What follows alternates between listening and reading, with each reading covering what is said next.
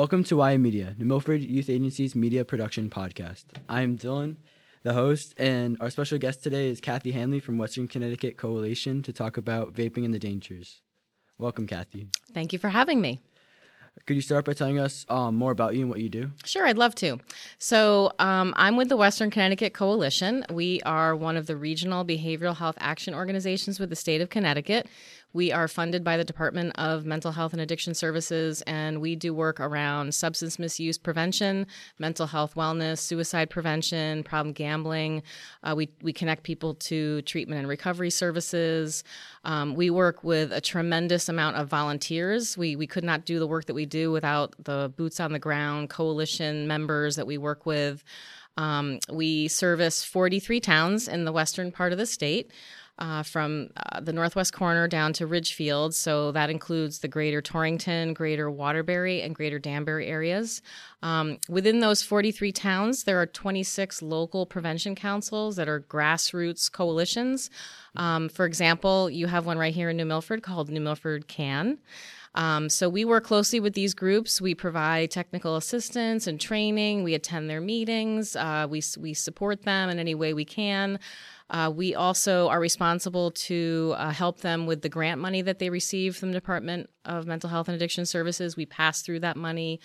Um, and again, like just with the training and technical assistance that goes along with the work that they're doing within their communities around the same things I already mentioned, which is ma- basically substance misuse prevention, mental health wellness, suicide prevention, and basically just trying to build healthy, healthy communities uh, within Western Connecticut. So you're saying you were working with like um, substance prevention. Can you explain briefly what vaping is and the product and brands that are commonly used? Sure, I can. So, um, vaping is something that came along, you know, recently. I would say I think I think the products kind of came on the market around 2007, um, but it's only been in the last like maybe three or four years that the uh, use level of these products has really exploded. Um, so it's all it's kind of like on everybody's radar now, and um, what vaping actually is, I can I can tell you a little bit about how the devices work. Um, I didn't bring with me one with me today, but since we're this is not a, a visual type of conversation, I guess it really doesn't matter anyway. Um, so basically, what it is is um, we we can call it an electronic nicotine delivery uh, system. Uh, it's a device that is made up of a heating uh, heating element and um, a, a, chargeable component that that heat uh, that creates that heat, mm-hmm. and then there's a liquid uh, like a cartridge or some sort of tank system that's connected together. And so if uh, if, if we I like to talk about the Juul because that's one of the most popular devices yeah. among the high school kids. So the Juul looks like a USB drive. It's very long and sleek, um, and it it has like a, a little power like a power device that plugs into either the side of your laptop into a USB port. So the side of your laptop or the front of your desktop computer, or you can put it into the charger for your phone and plug it in on the wall. So then that's so you're charging it up, and that becomes your um, your heating device. And then you pop in uh, a pod. So in the case of a Juul, it would be a disposable pod. Um, you pop that in, and then uh, the user can inhale it and what happens is that liquid um, with the heat becomes an aerosol, and the user then inhales that into their lungs. So the and the that's really what's what vaping is all about. So it's really um, it's not a vapor; it's actually an aerosol, and that's what's being uh, that you know vaping is is the act of using one of these devices, and they're called an electronic nicotine delivery system. But but those devices can be used to deliver other substances. Um, what are recent trends that you've you've seen with youth vaping? Have you seen it increase? Yes, unfortunately, we have among our youth. Um, so, I guess what I where I'd like to start is by saying that um, we in prevention like to talk about the success and how we've gotten people to stop smoking traditional cigarettes. If you look mm-hmm. at um, tobacco rates over the last 30 years, they've really come down significantly. Um, in the, in the last, I would say maybe between 2011 and 2017, we saw traditional smoking rates decline down to only like 3.5% of youth in Connecticut. Um, but unfortunately, conversely, we've seen the use of these e cigarettes climb in that same exact time period from like 2% to in 2017, we were looking at rates of 15% in the state. And that, that information comes from the Connecticut Youth Tobacco Survey, and that's 2017 data. Now, if you want to talk about nationwide, I have some more recent information that uh, there's a youth tobacco survey that, that was done in 2019 among high school students that indicated that 27.5% of the students surveyed were using um, an electronic nicotine delivery system or, or were vaping in the last 30 days. So when we talk about data, past 30 day use means they're a current user of that product. And then if we want to talk about middle school, the rates there are at about 10%. Um, and those have really been on the rise just in the last couple of years. So so much so that the Surgeon General and the Centers for Disease Control have actually called vaping a youth epidemic. How are um, these vaping products marketed to like youth and stuff? Well, um, let, we can let's start talking about flavors for a few minutes. So, mm-hmm. um, back in 2009, with the Tobacco Act that was signed by President Obama, all flavored traditional cigarettes, the flavors were removed with the exception of menthol and tobacco. And that was done because there was data to support back then that flavors were a reason uh, why young people smoked. So let's talk about vaping. Uh, these products are marketed with flavors like gummy bears and cotton candy and silly things like unicorn vomit and mm-hmm. um, those kinds of silly names, and also um, fruit flavors and candy flavors. So, again, let's talk about the Juul because that's the most popular device among our high school kids. Um, they had flavors like mango and mint and creme brulee uh, that were very popular among youth. As a matter of fact, I think the word mango was sort of a term that, that people in our schools were hearing that they realized later on was connected to juuling and, and vaping. Um, so uh, there's there's data from this the this organization called the Truth Initiative, which I highly recommend that folks get connected to them. They have a really great web page. They have an e- an email that you can sign up for every week that and they send out great articles all about um, getting down to the truth about tobacco use among youth. And so they're a great resource. And they've done tons tons of uh, research, tons of surveys. Um, and what they discovered was talking to kids that are already using these products. Um, 80% of them said that they started using them because of the flavors. So um, it's it's obvious that that's an, that's something that we should be concerned about. And um, there's been some talk recently about a flavor ban and uh, we could talk a little bit more about that later. Yeah. But um, as far as marketing goes, um, if you if you look at Juul and what they've done with their products, uh, going back to maybe 2015, you know, they did use some social media influencers and they did have a marketing campaign that was really uh, Instagram focused. They used mm-hmm. a lot of bright colors. They put up a bunch of ads in Times Square, and you can find all this stuff online. Yeah. Um, and the Truth Initiative does a really good job of kind of organizing some of these things. And Stanford, I also would like to say that Stanford University has done a lot of research around vaping.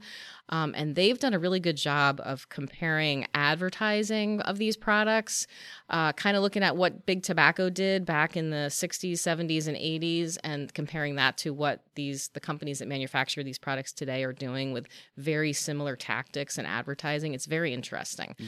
Um, so Juul did have this this what what appears to be if you look at it and if i had a picture in front of here i would show you what appears to be a real youth focused campaign young people having a good old time um, using these products. Um, so so yeah there is definitely an element uh, there's some questionable elements in, in in the intent of whether these products were being marketed to youth. Yeah because i've seen a lot of like truth um advertisements on like social media now. Yeah. There's like a lot of prevention and like what you're saying I watched like a documentary about like the Juul and stuff before, and they said that like the, they were targeting, obviously targeting like the youth put their flavors and everything.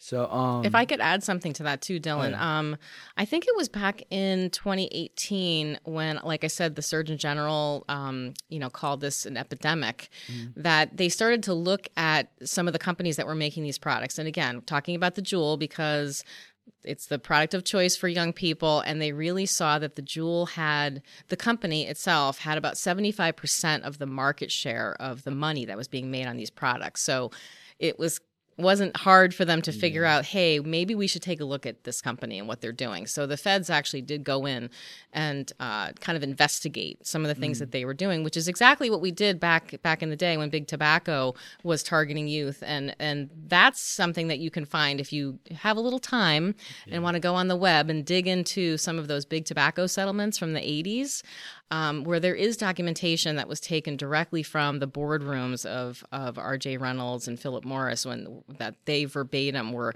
going after 14 year olds and, and figuring out how to how to target those age groups as new smokers because they were just looking for ways to make more money.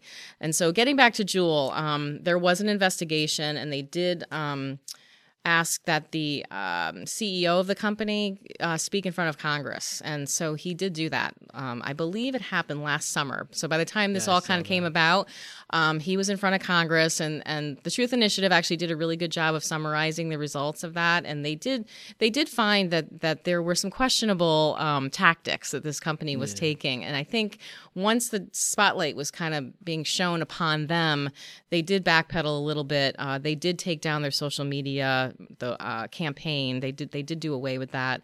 Um, they were trying to also make it look as though they were trying to couple their um, marketing with some prevention, and the way they went about that was a bit questionable too, using some of the Stanford University curriculum and going into schools, and there's there was some questionable stuff. So if anybody wants to dig a little deeper into that, you can you can do a few Google searches and find out a little bit more about about some of the things that they did. So how are these? How are underage teens getting these products? Well, that's a good question. So, um, we started to collect some local data. I think I mentioned before what vaping looks like use wise as far as the state of Connecticut goes and nationwide, but we've also been starting to collect some local data.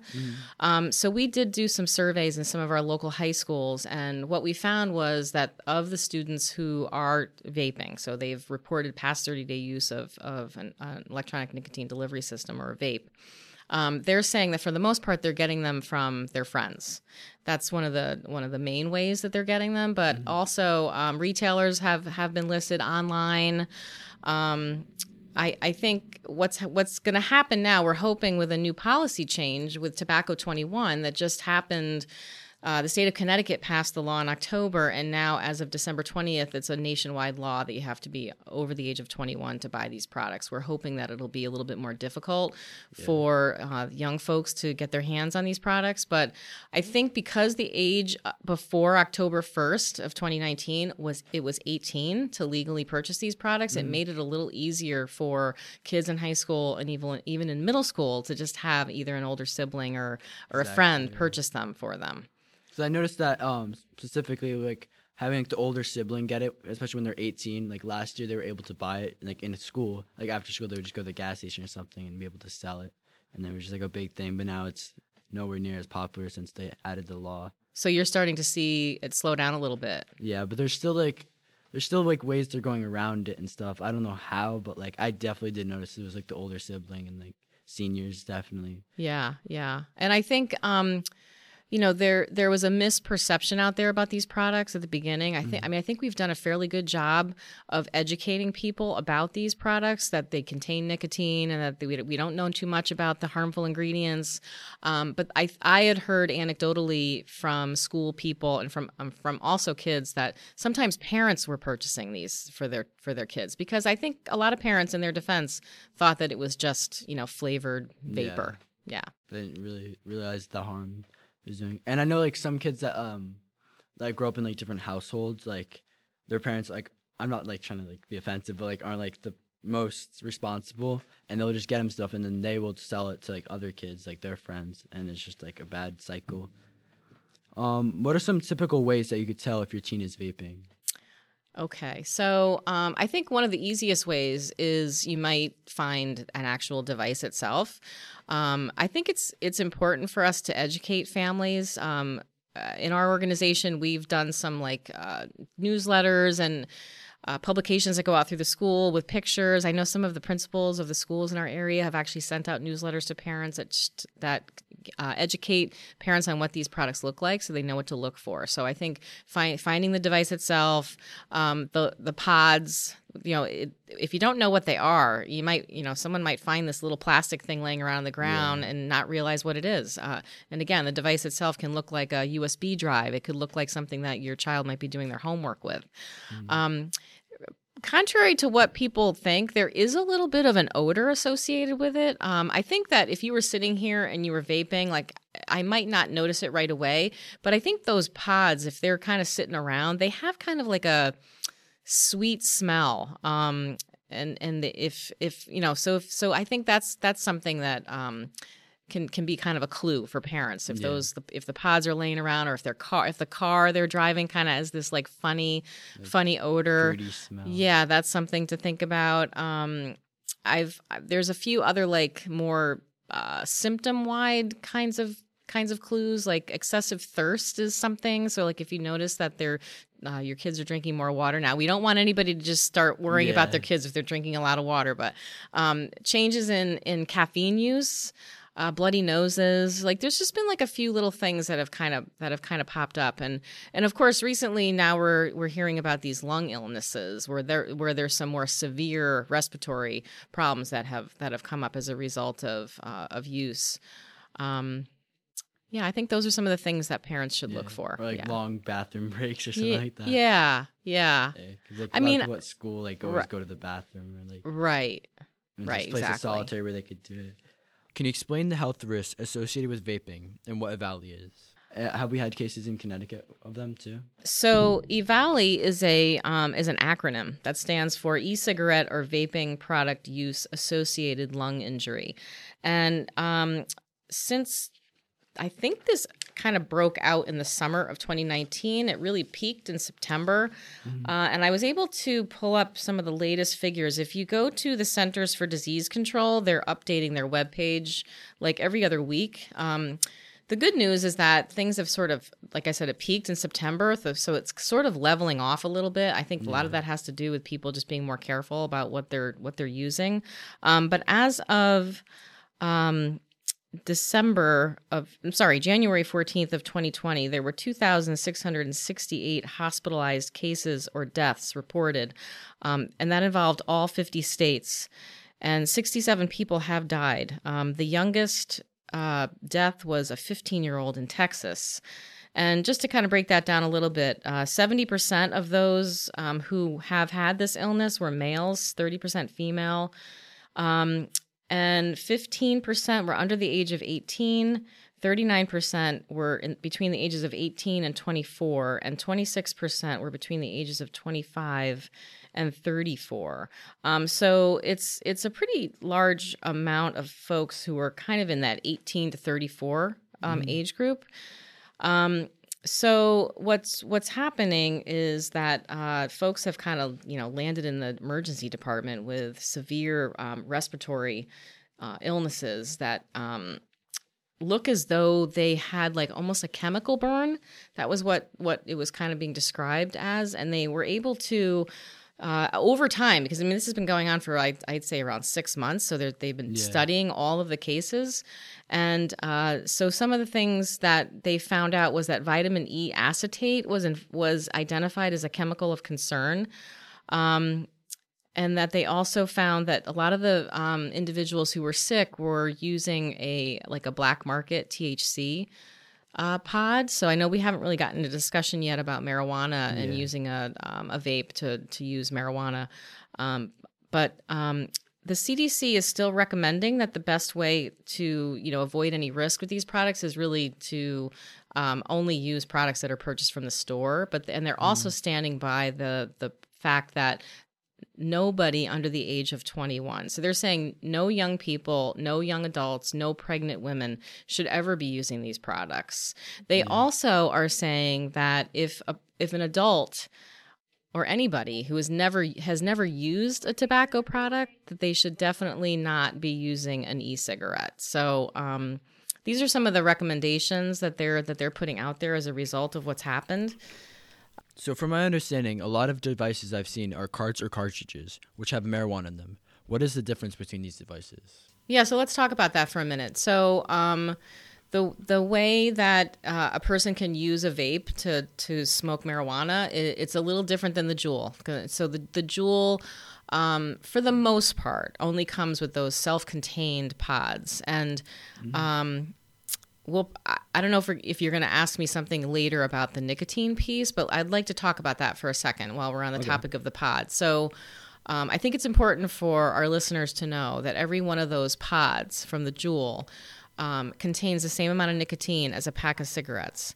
That 5% in that pod, whereby a traditional cigarette, the nicotine strength is between 1% and 2%. So it, it can be up to two and a half times the strength of nicotine. So it's really important that we kind of stress that. And the Truth Initiative did a survey on the on those who were 30 day past 30 day users of vapes and what they found was um, those who were juuling 63% of those who were juuling said that they did not know that the pod always contains nicotine. So that means that a lot of these kids, that, that's two thirds of those who were surveyed, thought they were just vaping like a liquid flavor, like a mango yeah. or a mint flavor, without realizing that they were taking in nicotine. And nicotine is an addictive drug. Um, so let's talk a little bit about the teen brain for a minute. So the um, maybe you've heard that the brain is not fully developed until you're about 25 between 25 and 27 years old. Yeah definitely so there's a lot that's happening in that brain right? When you're the age you are right now there's a lot of functions that are not fully formed and one of the, that's why kids take a lot of risks. You know the mm-hmm. executive function part of your brain is not fully developed so there's a lot of risk taking that goes on. And when you start to introduce substances to that underdeveloped brain you, your brain gets sort of hijacked. I've heard this word gets hijacked. Mm-hmm. um, and nicotine is very addictive so it's you're, you you are more susceptible to addiction at this age so when you start to introduce nicotine, a highly addictive drug, um, you're priming your brain for future addictions. Now that doesn't necessarily mean that just because someone's vaping today that they're going to have a substance use disorder later, but yeah. you're but you're putting yourself at greater risk yeah. for that to happen. You really are. Um, and so uh, let's talk about marijuana uh, for a second, because that's another uh, substance that um, can be, be problematic also for a, a, young, underdeveloped brain. And I've read some uh, research on marijuana and how it um, can also, again, prime the brain for future addiction. It also uh, does things to diminish a young person's um, motivation. Uh, it can actually lower your IQ. A lot of you know, if over over time use, especially if you start young, like 13 or 14 years old. Mm-hmm um, so there's a lot of things, there's a lot of risks that are that are involved in marijuana use, and and I think that unfortunately this device has made it a little bit easier or maybe even a little bit more socially acceptable to use marijuana because it's it's a little um, sneakier. You're not lighting up and smoking something. I think a lot of because of the work that yeah. we've done around teaching kids not to smoke. I don't think they want to smoke marijuana, but maybe they mm. might think, oh, I've got this vape that seems a little bit um, safer.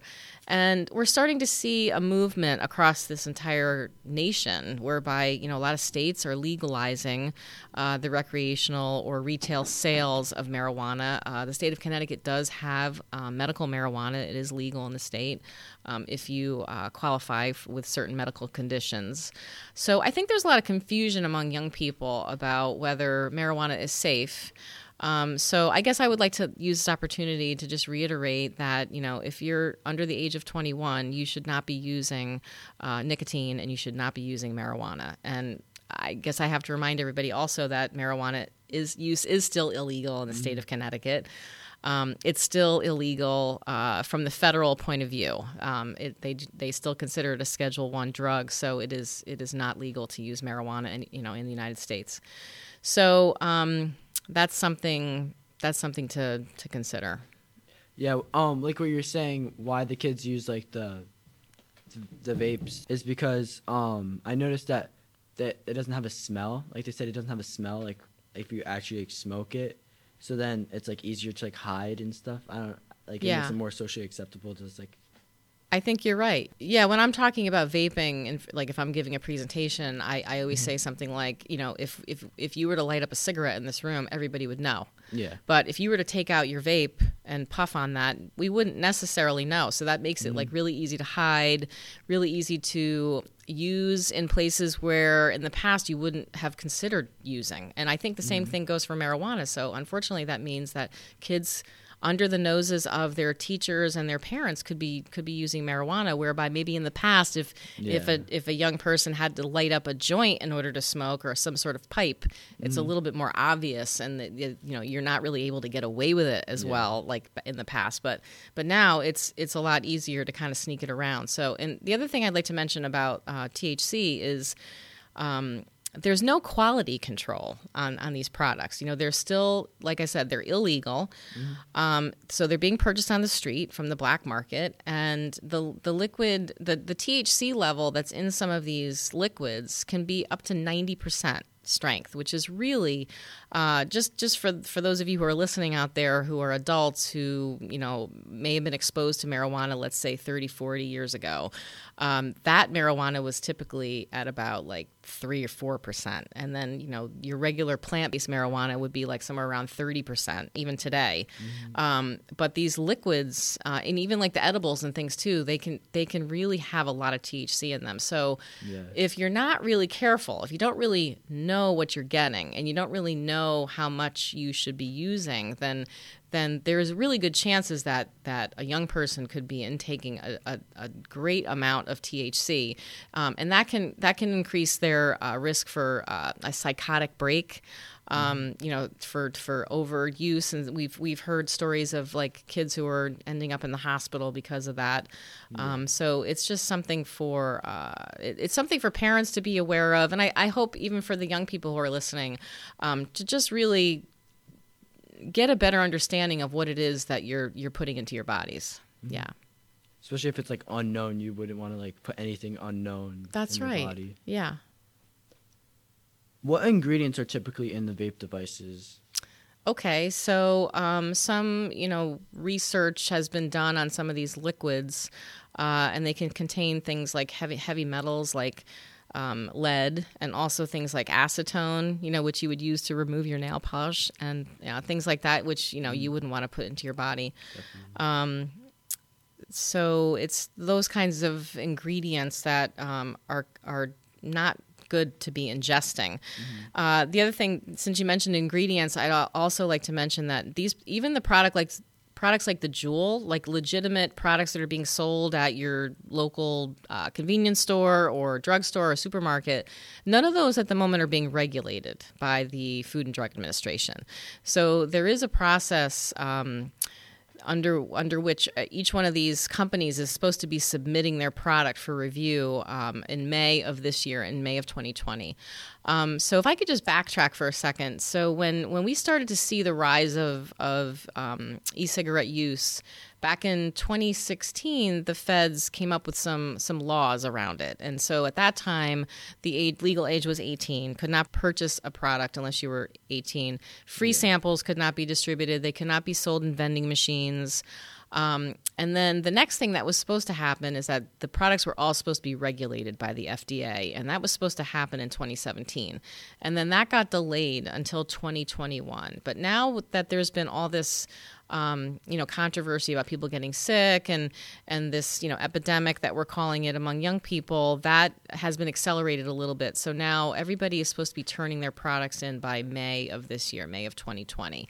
And so the Fe- the Fe- Food and Drug Administration will be doing a full review, and they will decide whether or not these products are healthy for the pub for the public. And so it's gonna be interesting to see what happens um, at that point. So there's not a lot of research about these products. Yeah. So that's that's why. Um, you know, it's it's hard to say whether they're whether they're safe or not. We really don't know, um, and I think just based on the fact that so many people have gotten sick recently, I think that's an indication that they're really not safe. And It's and I, be I safe than sorry. yeah, and I really think that, you know, we started out the, this conversation by talking about, you know, getting people to stop smoking was such a tremendous uh, success story for prevention, right? I mean, we made it socially unacceptable to smoke, and as a result, so many less people are dying of cancer and uh, lung illnesses. Um, so I, I think it's going to take some time, um, but what we want to do is we want to get our young people to kind of start looking at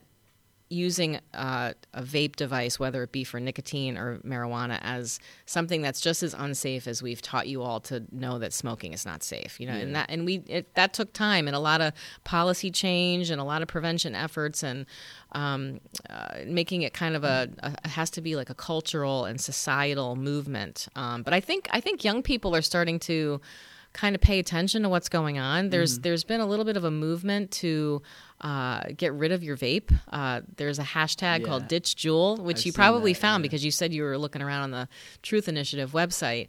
Um, they did a survey, a very recent survey of kids who are who have been you know current users of of their Juul, and around between 50 and 60 percent of them said they want to quit. Like they're really interested in quitting. So we're we're trying to incorporate some of those uh, some of that kind of restorative policy uh, around you know with our schools when when students get caught. So let's say. Um, you know you were the captain of the basketball team and you get caught with your with a Juul and so there has to be some sort of consequence right which which might involve a, a, suspension from the from the team maybe you lose your title as captain and then uh, maybe an in-school suspension or out-of-school suspension depending on the policy of the school but what we're trying to also do is look at things like, hey, let's sit down and have you meet with a counselor and let's find out like maybe you've got a problem. Maybe you're addicted to this this device and you don't know how to stop. So how about if we try to connect students with um, resources on how to quit? And there's lots of things that are out there. You can um, there's a text line. Juul has a text line, and I'll have to. I'm going to look that up for you in a second. Um, but there are other um, call lines that you can um, that you can use to uh, to get support and, on how you want to quit. Because I believe that um that like many kids are like want to quit, but they just don't know how, and like especially if they're trying to keep it like a secret from their parents, like there's just like it's really hard for them to quit without opening up to anyone. I agree with you, and actually, I think that's you. You that's a really good point that I'd like to kind of address is um, the importance of um, families and parents. And I, I think what the best what's the best thing that families and parents can do is first of all educate yourself you know learn about these products learn everything you can about them. And there's so many great websites out there like the surgeon general has one about e-cigarettes um, the truth initiative which we've already mentioned the american lung association stanford university. There's there's a lot of like even if you just did a couple of simple google searches you can find out a lot of great information about about vaping the cdc the surgeon general. Um, so that would be my first recommendation: is learn whatever you can about these products, and then have a conversation. I I, I always like to empower parents. Um, kids report that their parents really do have a lot of influence over them. They really do listen, contrary to what, what parents might think. They really do listen. So I, oh, whenever I do a presentation on anything in front of families and parents, I always try to just remind them, hey, you are really the you're the you know you're obviously your kid's number one fan, and so um, it's important to open up those uh, opportunities for conversation, you know, at the dinner table, when you're in the car, uh, you know, anytime you can can kind of just open up the lines of communication, I think it's really important.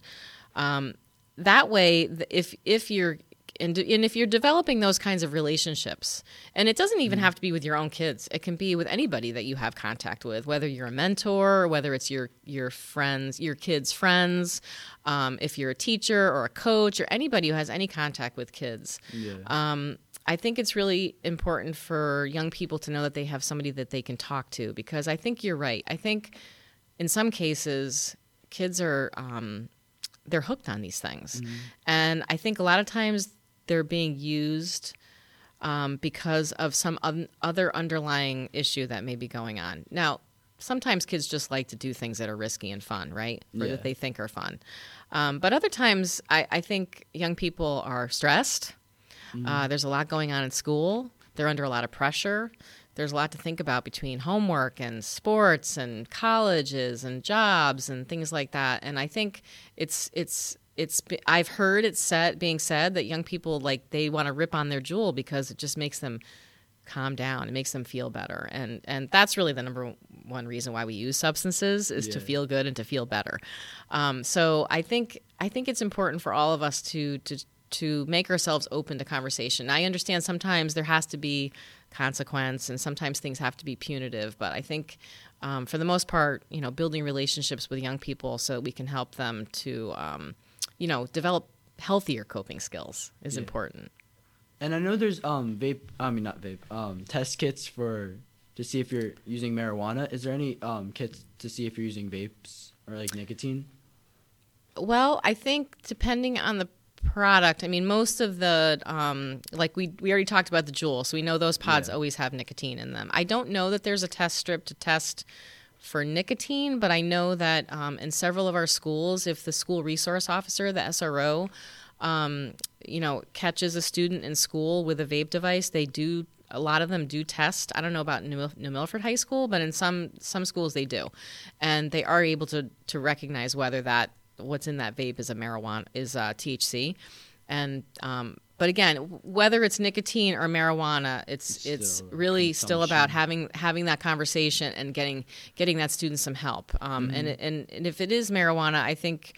Um, you know, or in either case, really, I would recommend counseling, finding somebody that they can talk to, and getting the parents involved, um, and just making sure they're okay, and having it not just be not just be punitive, not just an in-school suspension, where um, you know once that's over, they might just pick up the habit again. Because I feel like a lot of kids are like afraid to like ask for help because it's such it's like frowned upon. I mean, it's not a good thing, but like they're just like so afraid to ask for help because they believe they're gonna get in trouble that like they just don't. I think it's hard for a lot of people to ask for help, even mm-hmm. adults, when it comes to these kinds of topics. There's a lot of stigma around substance use. Um, and I just think, you know, people probably feel like they're going to be judged. And Yeah. so, I, I, again, I just can't say it enough that I think, you know, the, the, the importance of, of talking with kids is, is really, it's, it's really important. Is there any data showing a link between youth vaping and future drug use? Um, I guess I would just go back to what I Yeah. mentioned earlier about the underdeveloped brain and how you know young people are more susceptible to, uh, you know, priming the brain for future addiction. So I I don't know that I would say that there's a causality between vaping and and uh, and future substance use, but I just think that. It's for it's important for our listeners to know that once you, if you introduce any substance into the brain as a young person, um, you're you're more susceptible to having a substance use disorder later. You mentioned it before, like a kid can like text the hotline or like ask for help. Is there any like other ways a kid can quit va- vaping or using nicotine? Um, I think I think um, one of the best ways is to to work with a counselor, whether it's somebody at school or outside of school. Um, I think it's important. Uh, we like to talk about healthy coping skills, so uh, teaching all kids, whether they're using substances or not, um, how to kind of understand how to uh, deal with their emotions, how to deal with stress um, to learn what works best for blowing off steam, whether it be, um, you know, reading a book or doing yoga, uh, meditation, breathing, um, you know, hanging out with your friends, watching TV, maybe playing a video game. Like, I think it's really important for all of us to kind of have tools in our toolbox for, Yeah. you know, those days when we're just having a bad day, rather than, you know, reach for uh, a substance like nicotine or marijuana or alcohol. Um, I think those I think those are kind of like important skills that we're trying to kind of incorporate in all of the prevention work that we're doing uh, Yeah. across the service area. As a matter of fact, we just we were just at the um, at the Max uh, at the beginning of this month. My my uh, colleague Sarah Lorenzini, who's with the Air Force National Guard, she and I uh, went to the Max and met with the I believe it was the leadership group of of the youth agency, and we talked a little bit about vaping and substance misuse, and and then um, we incorporated some. Some skill building around healthy coping skills. And uh, one of the things we did was we talked about things like fidgets, like a Fidget uh, like a fidget spinner. I know sometimes those those I guess the fidget spinner has kind of a bad rap right now, but like there are other things that you can put in your pocket like a rock or um, yeah, just like distracted. a piece of Lego that you can, you know, something that just enough to kind of like if you're feeling like a little anxious about something, just to just to take your mind off of things. So we're we're really trying to work hard on on that kind of uh, skill building with our young people. Um, I also think is a good way to like help someone that's trying to quit is like surrounding themselves with like good people that like don't do it. Cause like I know if like their friends do it, like they're surrounded by people that are doing it, it's like it'll be a lot harder for them to quit. So if they surround themselves with like good influences and people that like want like want them to quit or want to help them, it'd be a lot easier. I think that's important. Um, but the flip side of that is we don't want to shame people who Yeah. may be, you know, using those products. So it's kind of a, a kind of a fine balance. Like I wouldn't want to advise young people to ditch their friends because because of something like that. Because I think That's true. sometimes we need to support one another. So maybe it's about like just not just having conversations with your parents, but also having conversations among your peers. And I, and again, I'll just reiterate that I think the one of the most important ways you can have the conversation is by just presenting facts. Because I just I think there's I think there's a lot of uh, misinformation out there about these products. Is there any research showing effects of vape nicotine or marijuana on the developing brain? The effects of the developing teen brain with marijuana use. Um, some of those are difficulty with critical thinking skills, like paying attention, solving problems, and memory. Um, also, impaired reaction time. So that's something that's important with, with respect to driving. Um, so that's why we have to be really careful about driving under the influence of marijuana, just like we would with driving under the influence of alcohol. And I think that's another thing that I think we've done a pretty good job of getting the message across to young people that you don't drink and drive. But unfortunately, we're starting to hear anecdotally and even see some evidence in places like Colorado and Washington State where they have legalized the retail sales that um, people are driving under the influence of marijuana, and so it's dangerous because your your your reac- reaction time and your coordination are, are slowed Yeah. down. Um, decline in school performance is another one. I think I mentioned before that it's that that motivation piece. Like it, like it kind of just kind of slows down your motivation to do well. So then you kind of start slipping in school and maybe with your you know sports teams or whatever clubs you might be involved in. Um, and then there's an increased risk of mental health issues like depression and anxiety. So, whereby someone might think that using marijuana makes them feel less anxious, um, it, it really can do just the opposite. And, and, and we, I think I mentioned before that sometimes psychosis can be a problem, especially if- someone's using those high levels of THC.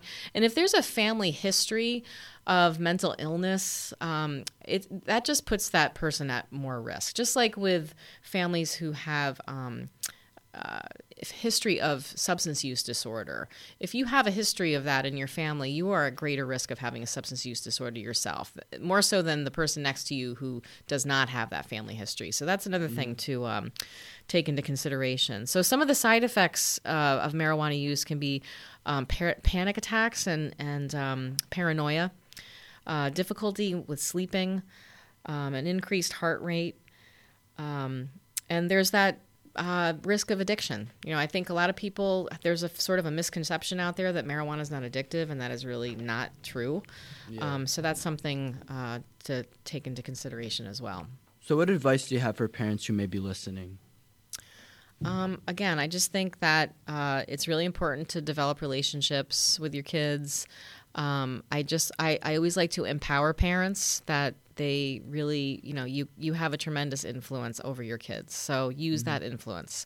Um, have have the conversations, educate yourself about these things, um, and it, it's it's really important that we keep anybody under the t- age of 21. That's why the legal age to use alcohol now tobacco is 21. It's 21 for a reason, um, and so.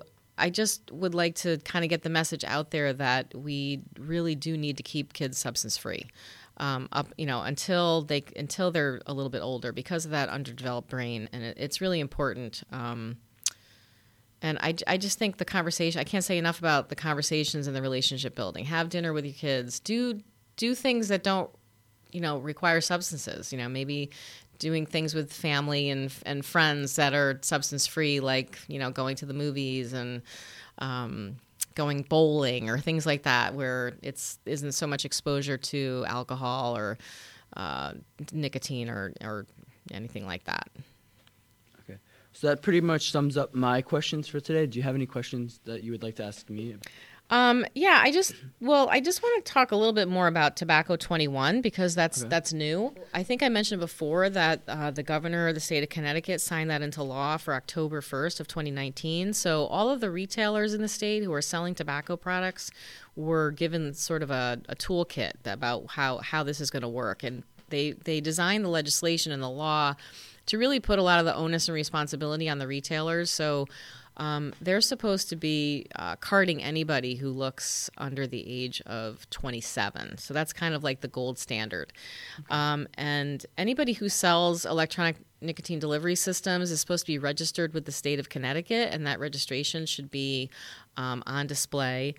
Um, the feds, you know, they they put tobacco 21 into law in at the end of December of 2019. So now that means nationwide, um, you have to be at least 21 to purchase any tobacco product. That includes electronic nicotine delivery systems, and they also did a partial flavor ban. So. Yeah. Um, that means that those flavored pods that we talked about that the mm-hmm. Making, like the mango and the fruit medley, uh, the creme brulee, those have all, are all going to be um, they they will no longer be on the shelves.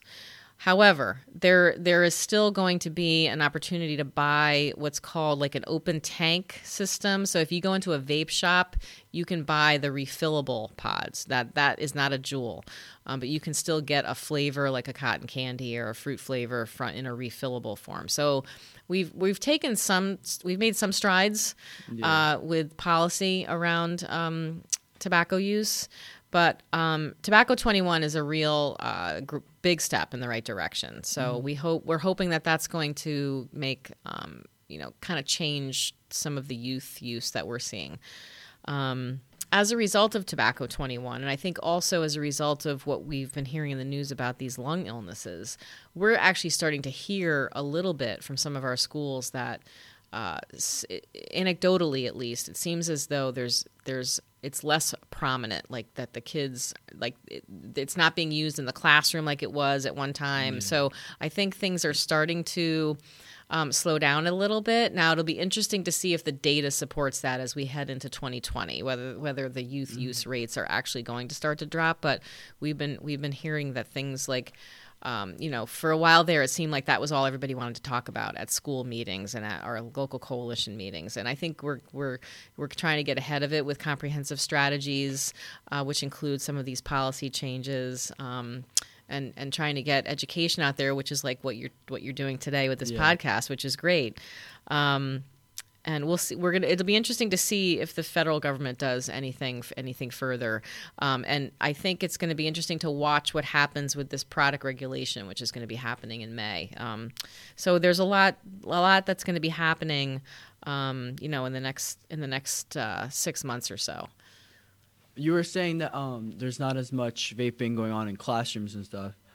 It made me think. Um, it's not really as cool as it was like i mean it never was really cool but like it wasn't really thought to be as cool as it was now because like people like aren't really starting to do it anymore like everyone like has like knows about it everyone like has done it like once and so like mostly the kids that are just doing it now are just the kids that are addicted so like they're not really like trying to like show off or like impress their friends with it so i just that made me think about when you mentioned that. I think that's a good point. You know, young people are smart, mm-hmm. and so I I think that um, you know, once I think once you guys kind of started to get a little bit of uh, an education about some of yeah. these products, you know, really having an understanding about the nicotine, you know, with these people getting sick, really understanding that there's we we don't know enough about these uh, devices. I, I, I like to think that there's a little bit of a movement going on, and mm-hmm. I I think that I hope that we can kind of ride that wave right now while while while it's kind of fresh in everybody's minds that uh, we don't know enough about these products, and that maybe we should try to create a movement around ditching your Juul and turning it in, and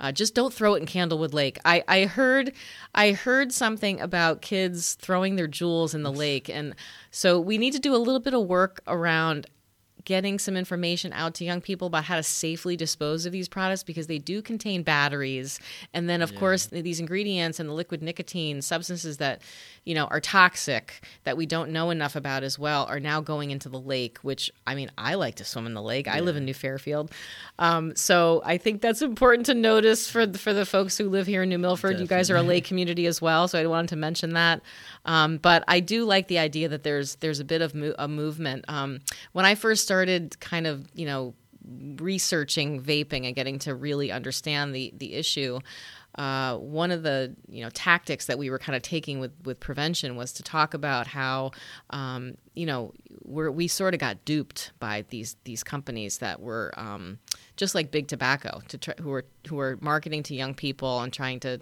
trying to uh, trick us into thinking that these products are safe. And um, you know nobody nobody wants to feel like they got duped right? So i yeah. think getting that information out to young people is, is important.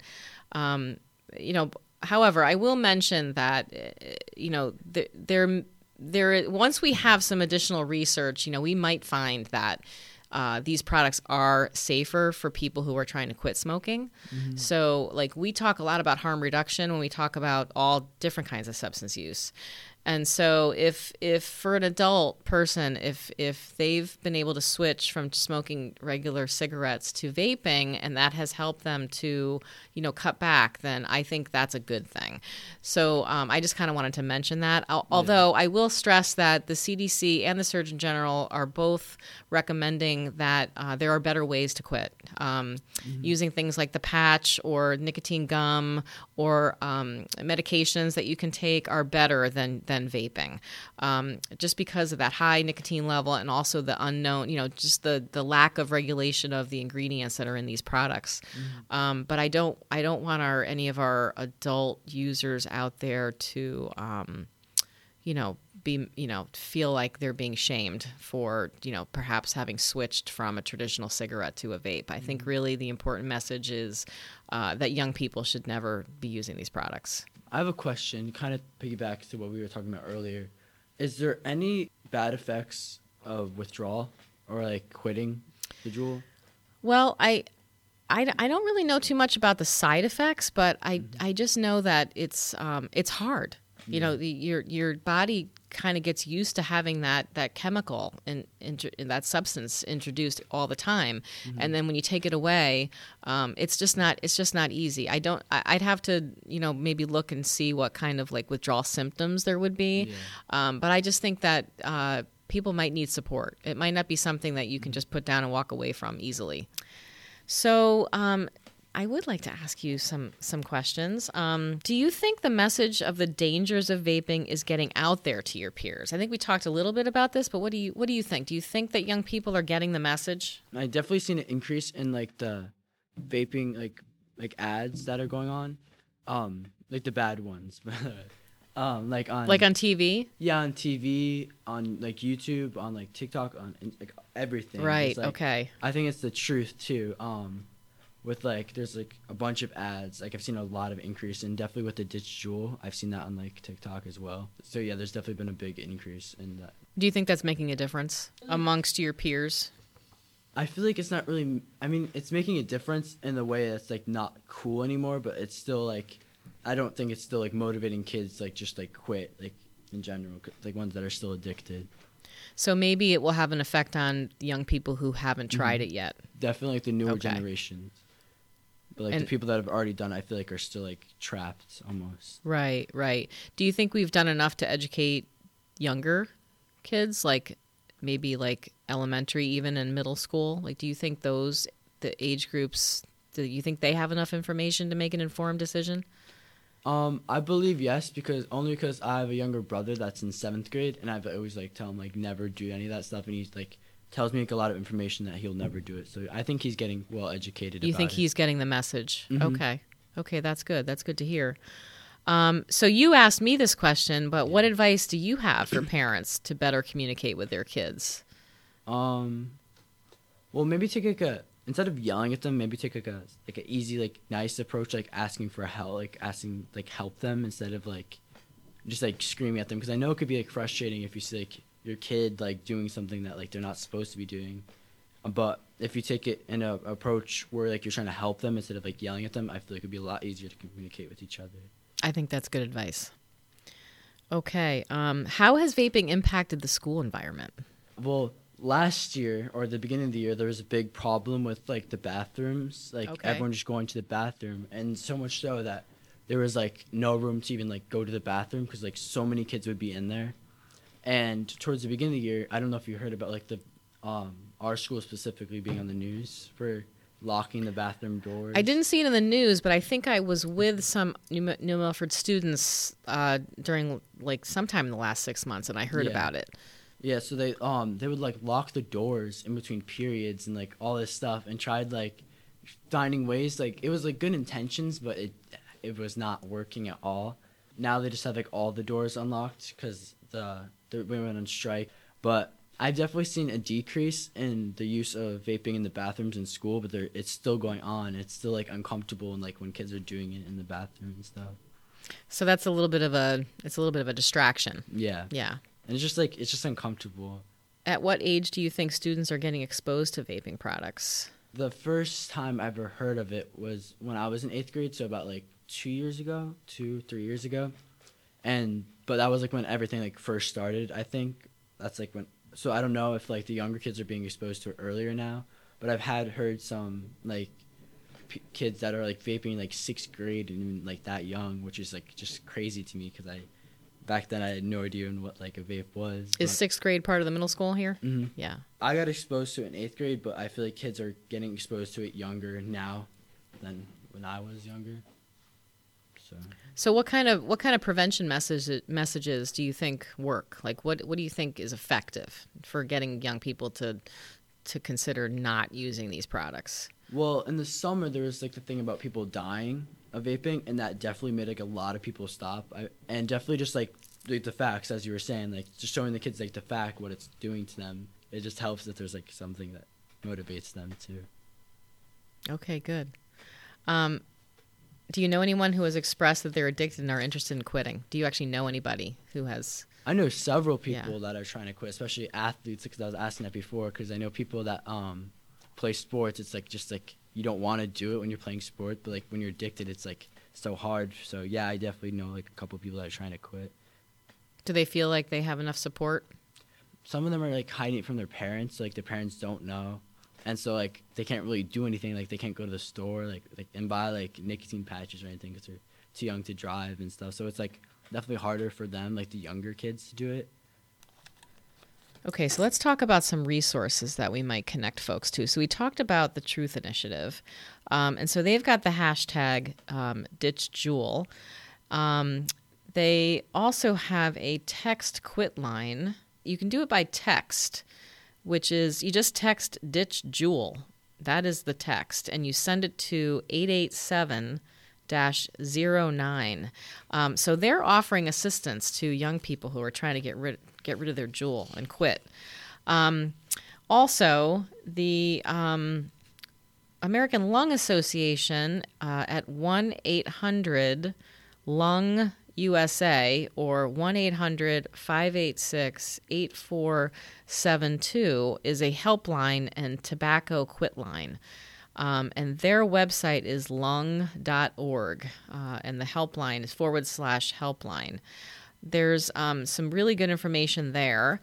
Um, also, I just want to reiterate that the Surgeon General, um, their website is really good. It's really good for parents. There's fact sheets in there on how to talk to your kids.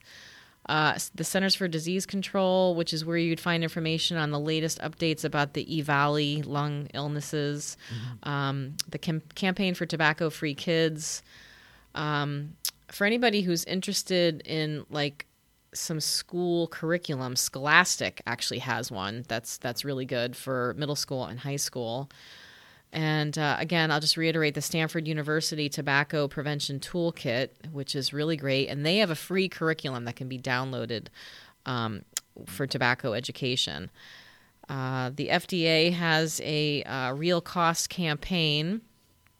Um, and locally, I would I would um, direct you to the uh, Connecticut Clearinghouse for information. They have information on all kinds of substance misuse and connecting people to treatment and recovery supports.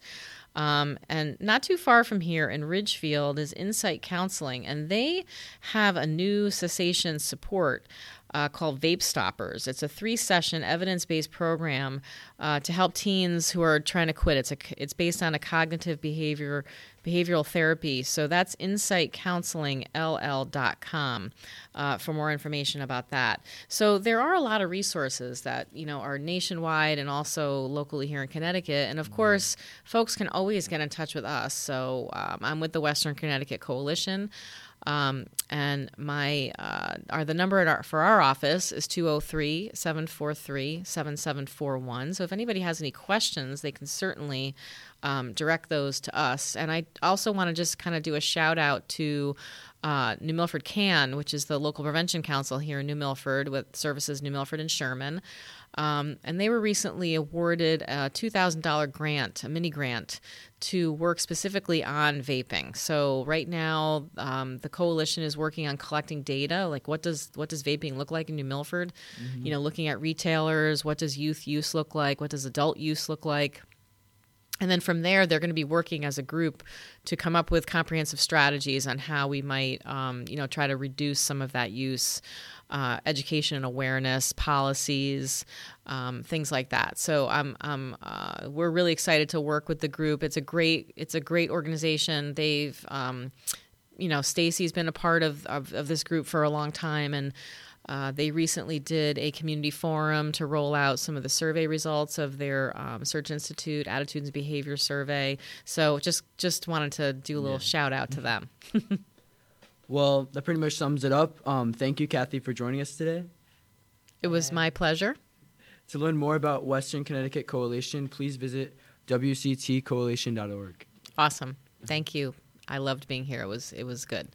And I hope that everybody who's listening learned a little something. Um, and I just want to reiterate that, you know, the main goal here is just to keep our young people and everybody in our community safe and healthy. Thank you for tuning in to this month's podcast. Our executive producer is Stacey Kabasik-Callion. Our researcher is Brian Hembrook. This show is produced by Roxanne Adele, and our audio producer is Travis Golino. We're your hosts, Dylan Thomas and Sierra Lynch. Thank you for tuning into this month's podcast.